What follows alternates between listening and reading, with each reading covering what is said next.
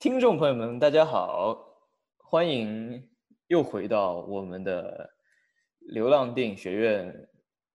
老六一起聊电影环节啊。好啦，我们今天要一起讨论的电影是科博拉的对话，然后中文还有一个名字叫做《窃听大冒险》。哎，不是大冒险，窃听大阴谋，窃听大阴谋，不是大冒险。OK。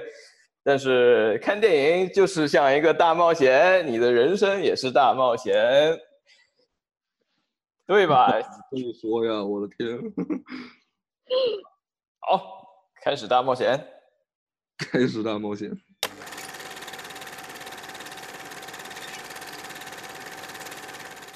他是他当年这个片当年和《教父二》同时提名了奥斯卡的最佳影片，所以就出现了。科博拉自己和自己比赛的那一幕，就是提名的那个名单上面，他不是会把每个人的头像都放出来放出来，然后最后电视上，哎，谁得奖了，就那个就放大嘛，就两个科波拉的头吗？对，当年就 出现了两个科波拉，然后最后《教父二》赢了，然后就放大。对啊，那我觉得哇，你要我说《教父二》，我可以跟你巴拉巴拉扒三个小时。因为这个片，他当时拍的时候，这个这个片，我觉得他的后期剪辑其实可能比就是这个片本身更有意思，因为因为这个片它后期，它其实这个片没有拍完，当时可能少了几页纸，少了十多页纸没拍吧，十页十五页，所以就是十五分钟的东西。如果真对，如果我们讲剪辑的话，我确实可以 add 一些东西，因为因为因为我在若干年前啊，我看过一本书叫《眨眼之间》，然后这本 书我也有，我就直接就拿出来，太牛逼了！我操，在若干年前，我就作者就是 Walter Murch，就是就是这个剪辑师本师，他这个人写的这本书叫《眨眼之间》，嗯，就就是这个剪辑师剪的，我当时看过一点点，就就就就这个老六。嗯，我他他同时他不是剪辑，同时也做那个也混也混音嘛，也混音。对他当时他还剪了那个什么《现代启示录》嘛，他说当时那个直升机飞来飞去的镜头，他们拍了好多好多条，然后最后选来选去选半天剪。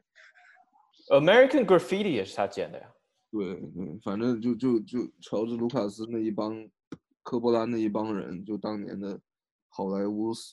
和和东西岸不是说什么四大导演还是什么四大巨头啥的，就那些人一起玩的。我觉得，因为他他当中他不是出现了一段那个做梦的那一段吗？嗯，我对那段我就是觉得特别致敬黑泽明，因为我看他那个雾在那飘啊飘的，我就想到黑泽明了。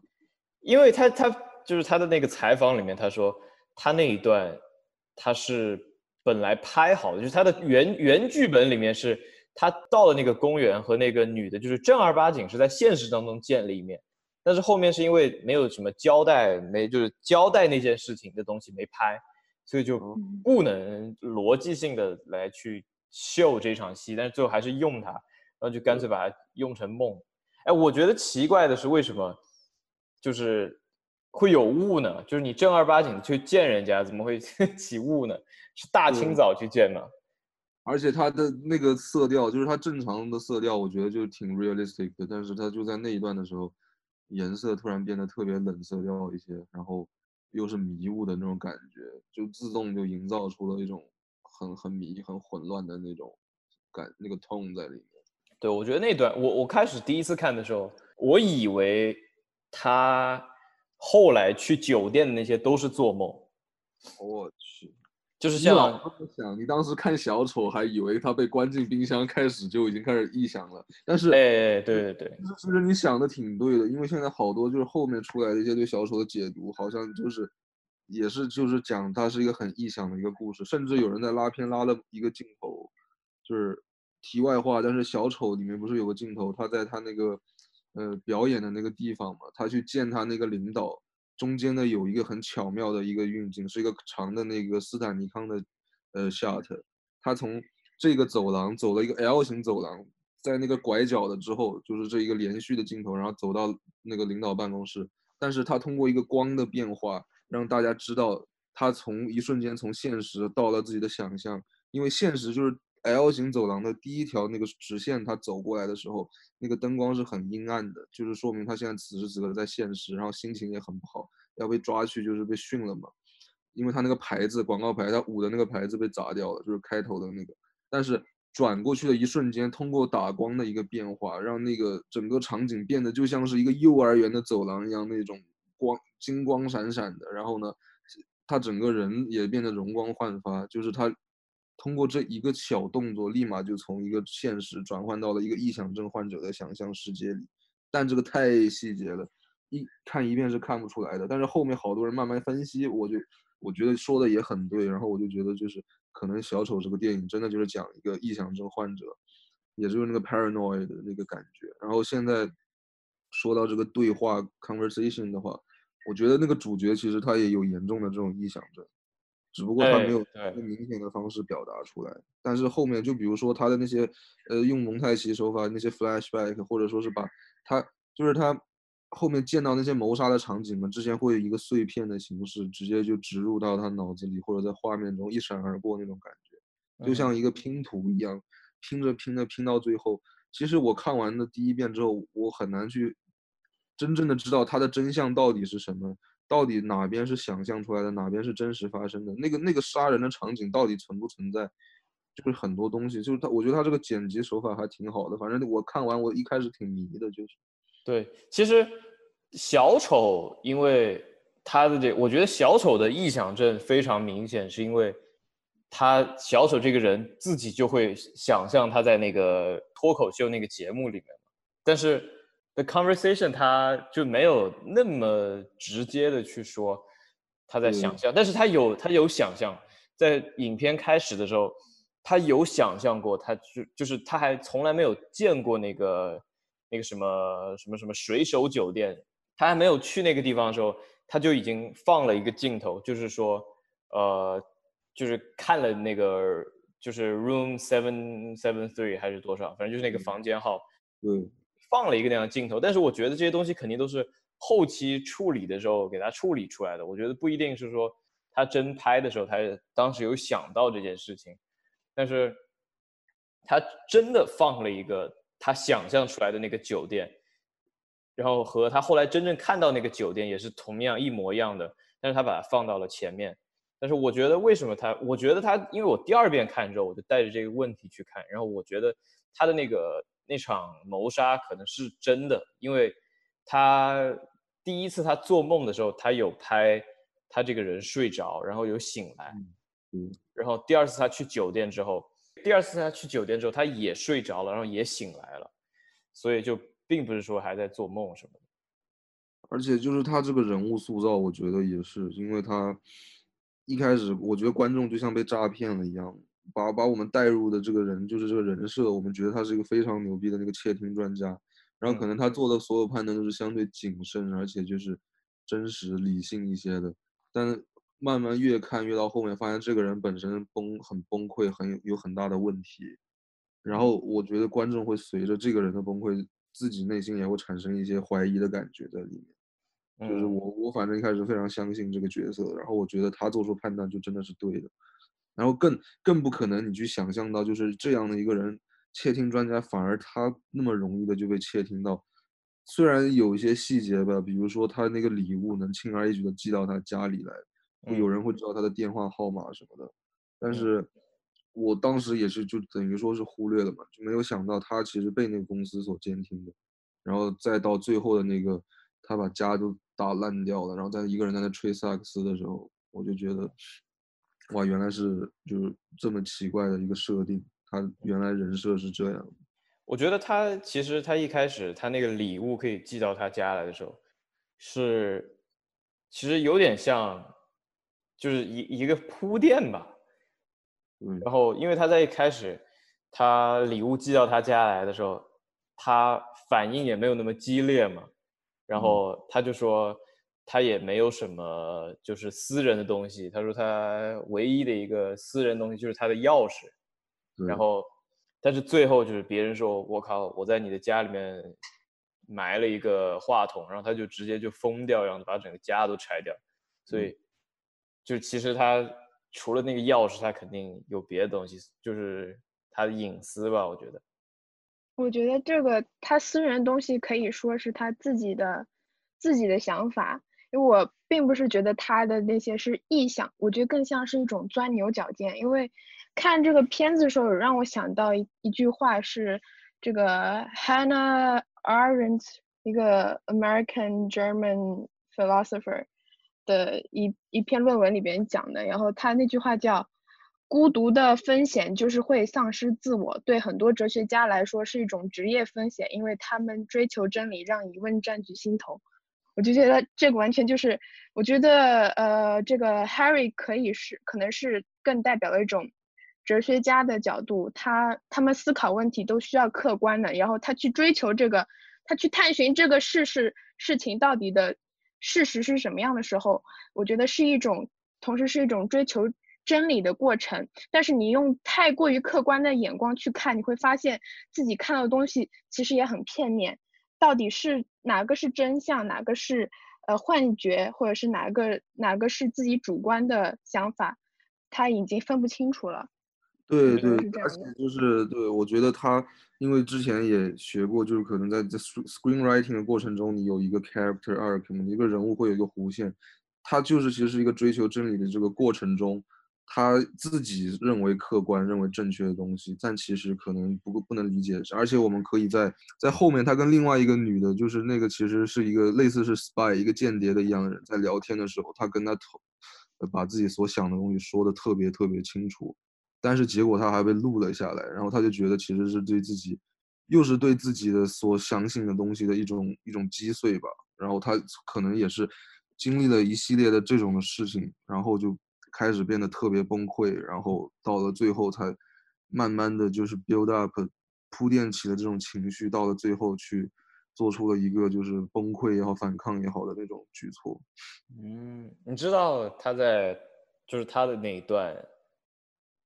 是后来加的嘛？就是他那个女的本来不是不是间谍，不是来偷东西的，但是因为后来就是因为素材不够嘛，所以才嗯哼。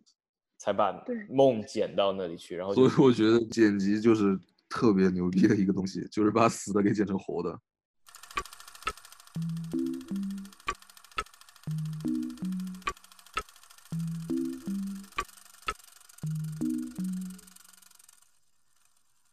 对话，他的这个对话就是 the conversation，他这个东西其实就是那几句话，但是。他从头说到尾一直在说这几句话，但是我觉得比较有意思的是，就是这几句话通过 Harry 他的主观的一个发现，他整个片每说一次，他的意思都会有，就是观众对这个这句话的理解都会每一次每一次每次都会有不同不同的一个刷新。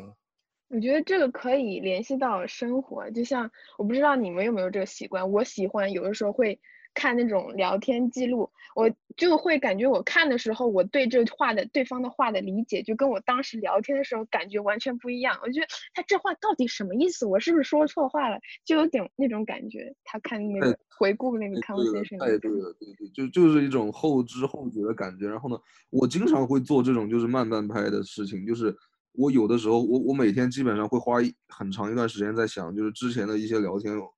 我我好像是能以一个更好的方式去回复人家，或者就是我好像当初就是确实没有懂他当时那个语境下他他在说什么意思，然后我在脑子里会去脑补我应该是到底应该是以一个什么方式去正确或者恰当的方式去回复他，就是很多东西它可能真的会是回会随着时间的一个积淀，或者说会回会随着你经历的一个一个改变，然后去去产生新的定义。对，你去你去看你和前女友的 的聊天记录，你就你就我操，就特别就完全不和同一个意思，就是我靠，就特别傻逼，你知道吗？我觉得我每天都在干这个事情。我跟你说，当时也是也好，现在也好，现在也好。我跟你讲，你的那个聊天记录，等明年你再看又不一样了。就我觉得其实好的电影也是，就是第一遍你看的时候有这种理解，第二遍你去回去看的时候，你有不同的阅历了，你再去看，还是哇，原来它是这样子的。我觉得我我认为一部电影好，其中一个原因是因为我觉得它跟我现实或者是电影不或者是书，它跟我现实最近在想的东西非常完美的契合，我觉得很神奇。我觉得就是你想所想的，能跟能在你这么在一个剧作里边找到认同感，我觉得哇，我觉得我怎么跟这伟人想的一样？哎，我觉得这个我就是我自己会经常思考一些问题，就是很多占卜呀，然后星座呀，然后包括就是你知道你去一个教会，他们布道呀，是不是就人的本性吧，还是怎么说？你自己就会。就会把这些你知道吗？乱七八糟的事情，你会想把联系起来，套上去。对对，你就会自己，你就会自己给自己套到这个里面去，就是你就总会觉得，你就总会觉得，哎，这个东西说的好像和我有关。就是比如，我觉得十二星座，你你的那种什么，呃，分析你调出来，我把什么金牛座的改成天蝎座，然后拿给天蝎座看，他也会说，哎，好准呀！我估计肯定会这样，我觉得。对，我还有我没有完全的，就是一本本精读过什么尼采的哲学，但是我觉得尼采的文字就是有一种魔力，就让你觉得好像跟我的想法好切合。但是我觉得他有很多的方向，到底是怎样的？现代的哲学家也在研究。哇，真的，这个这个我我我也是，就是我可能细读，但是没读完的也就一本 Zarathustra，但是呢。等我把手机拿过来，我在微博会关注嘛，就是那种尼采的那种、那种、那种微博账号。然后呢，他会细节化的去把他很多作品里的一些字句给抠出来。然后我就在我的收藏里面啊，就是有很多很多，就是他说的一些话。我发现，我去，他就这一句话讲的跟我就想的就是一模一样。尤其就是有很多对于艺艺术的看法吧，就是就是你你可能，呃，你。你你想表达的那个艺术呢，就是暂时有人可能不会懂你，但是你不能去停止你自己想去这么做的原因，因为你要去让那些能够懂你的人，就是你要对那些人去负责任，你得去让他们去懂你，就是就是不能说是为了大众而去就是贬低自己吧，就是不不能去为了他们而去迎合他们而去放弃一些自己的东西。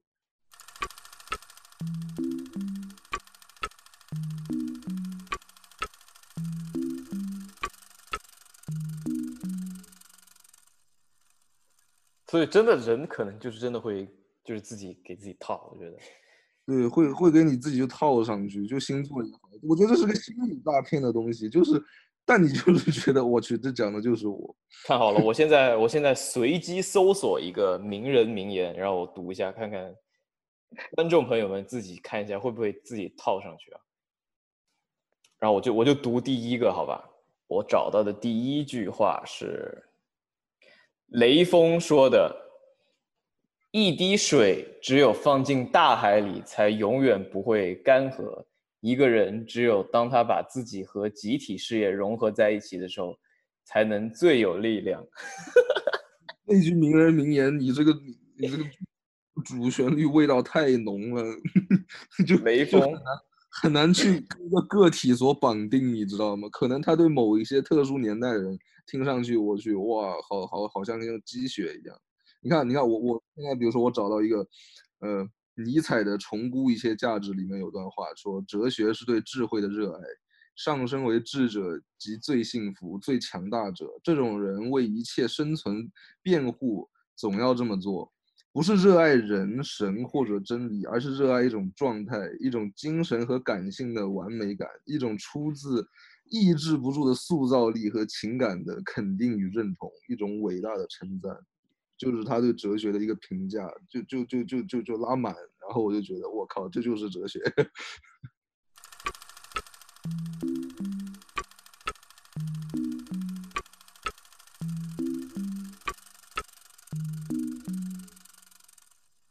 OK，我觉得还有一个有意思的点是，他这个电影他的那个。他的那个宗教的 subplot，他 subplot subplot 是他那个浅剧情，嗯哼，然后到最后，他他自己很笃信的一个东西，因为我觉得他那个是他当时那个阶段唯一的信仰了。嘛。他嗯。甚至会去忏悔，他觉得上帝能够帮助到他，洗清他的罪恶。结果到了最后的最后，他把圣母玛利亚的那个塑胶的那，就是那个雕塑直接都撕开，他怀疑那个里面有窃听器，嗯，就是那个其实可以作为一个 symbol 或者作为一个隐喻来看，就是他在此那一刻已经连自己唯一的信仰，最后的 last hope 都已经那个绝对绝对是一个 symbol，因为他砸家，他大半个家都砸了，他他之前还嗯看了一眼那个圣母玛利亚，他不砸，他不砸，就只剩圣圣母玛利亚，他最后才最后才去砸他，所以他砸掉那个时候的时候，他的那一瞬间，他的他的宗教信仰也是就破碎了，我觉得，就是他已经最后一根稻草都已经断掉了。哎，就是有那种感觉。哎，他的那个，我觉得他在之前在教堂，就是和找神父那场戏，他的打光挺有教父的感觉啊。有有有，毕竟是一帮人搞出来的一样的东西嘛，肯定会有那个味道。而且你会发现，科波拉就是我自从观察之后，我发现这两部电影，就是我觉得就是正常的导演肯定会用轨道，会用 dolly shot，但是科波拉这个人对 zoom shot 用的就是非常炉火纯青，不管是《教父一》的开头的那个 zoom out，或者是 The Conversation 开头的那个 zoom in shot，还有就是他最后躲在那个酒店里面。也有一个 zoom in shot 嘛，就是慢慢的就是放大、放大、放大，打到他最后只有他那个人脸的一个特写，嗯就是他可以把一个，我觉得这个他们，我觉得就是不管科波拉也好，乔治卢卡斯也好，这些导演绝对会受到黑泽明的影响，因为黑泽明的风格就是他能在一个镜头里做到其他导演要需要几个镜头完成的一个动作，就是他可以在一个镜头中通过运动相机运动去做到多个景别。然后呢，科波拉就首先他就运用这一点，比如说，嗯，还有一点就是黑泽明也喜欢用天气或者说是人群去烘托情感嘛。你像《The Conversation》里的那个梦境，他就用了那个迷雾来让他表表示他那个迷茫的感觉。然后呢，再说回那个相机运动，呃，科波拉就用 zoom shot，他可以把一个就中景最后变成一个大特写。然后呢，其实我觉得这一点处理的反而会比一个道理，就是一个轨道做的还要更更优秀一点。加再加上就是那个非常到位的那个 soundtrack 声音的配合。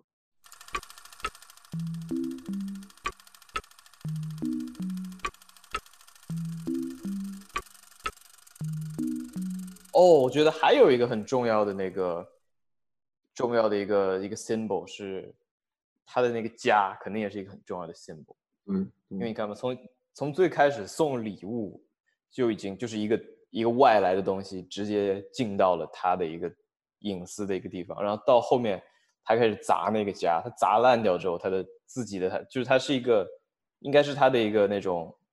怎么说？mental state，mental state，他的一个嗯。小小斗室，就是心房，对他的他的心房，庇护所，他的港港湾。嗯，就是到最后他砸砸烂掉之后，就其实他自己整个人就已经崩嗯。溃了。嗯，哎，我觉得还有一个，我也是第二次看的时候特别有意思的一个点是，他最后一个，他结束那个电影的时候，他是一个一个 pan shot，他嗯看他在那里吹萨克斯，然后移这个相机摇开摇开看了一眼那个房间，然后又摇回他吹萨克斯，然后又摇开，所以我觉得就有一点那种，就是一个就是作为你一个观众，你就又一直在这样左右左右看的一个感觉。这种一个摇来摇去的镜头语言，其实有不你们觉得有没有点像，就是一个人在摇头，就是你作为一个观众像像像 You know, like，能因为对，如果如果摆到 up，然后就摇头，like it's no good, 开始 bro。就就就你一开始嗯不是说觉得这个窃听专家这个人好牛逼吗？可能这个摇头也可能会有就是对他很失望的意思，就是我靠，原来结果是这样。对，因为你想嘛，你现实生活中怎么会看到那样这样？哎，看看看，哎，那就是在摇头了，对吧？嗯，对，就是其实就是那种嗯摇头，对吧？就是观众朋友们可以，听众朋友们可以一起来嗯，就是 那个 like that kind of 摇头，所以挺有意思的。我觉得他这样结束。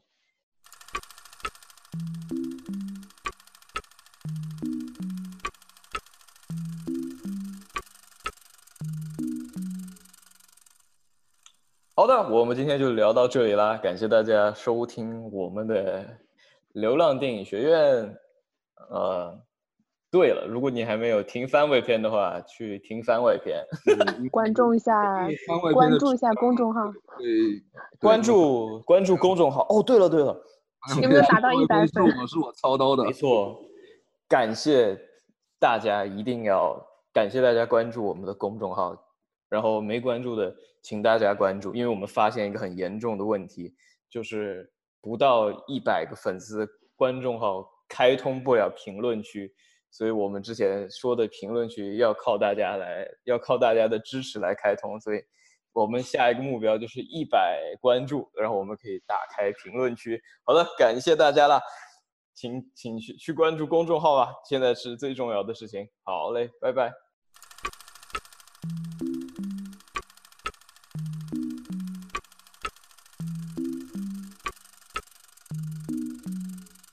马上去什么家长群，把什么什么春暖花开，开心就好，这些人全部呃督促他们关注一下我们的公众号，好不好？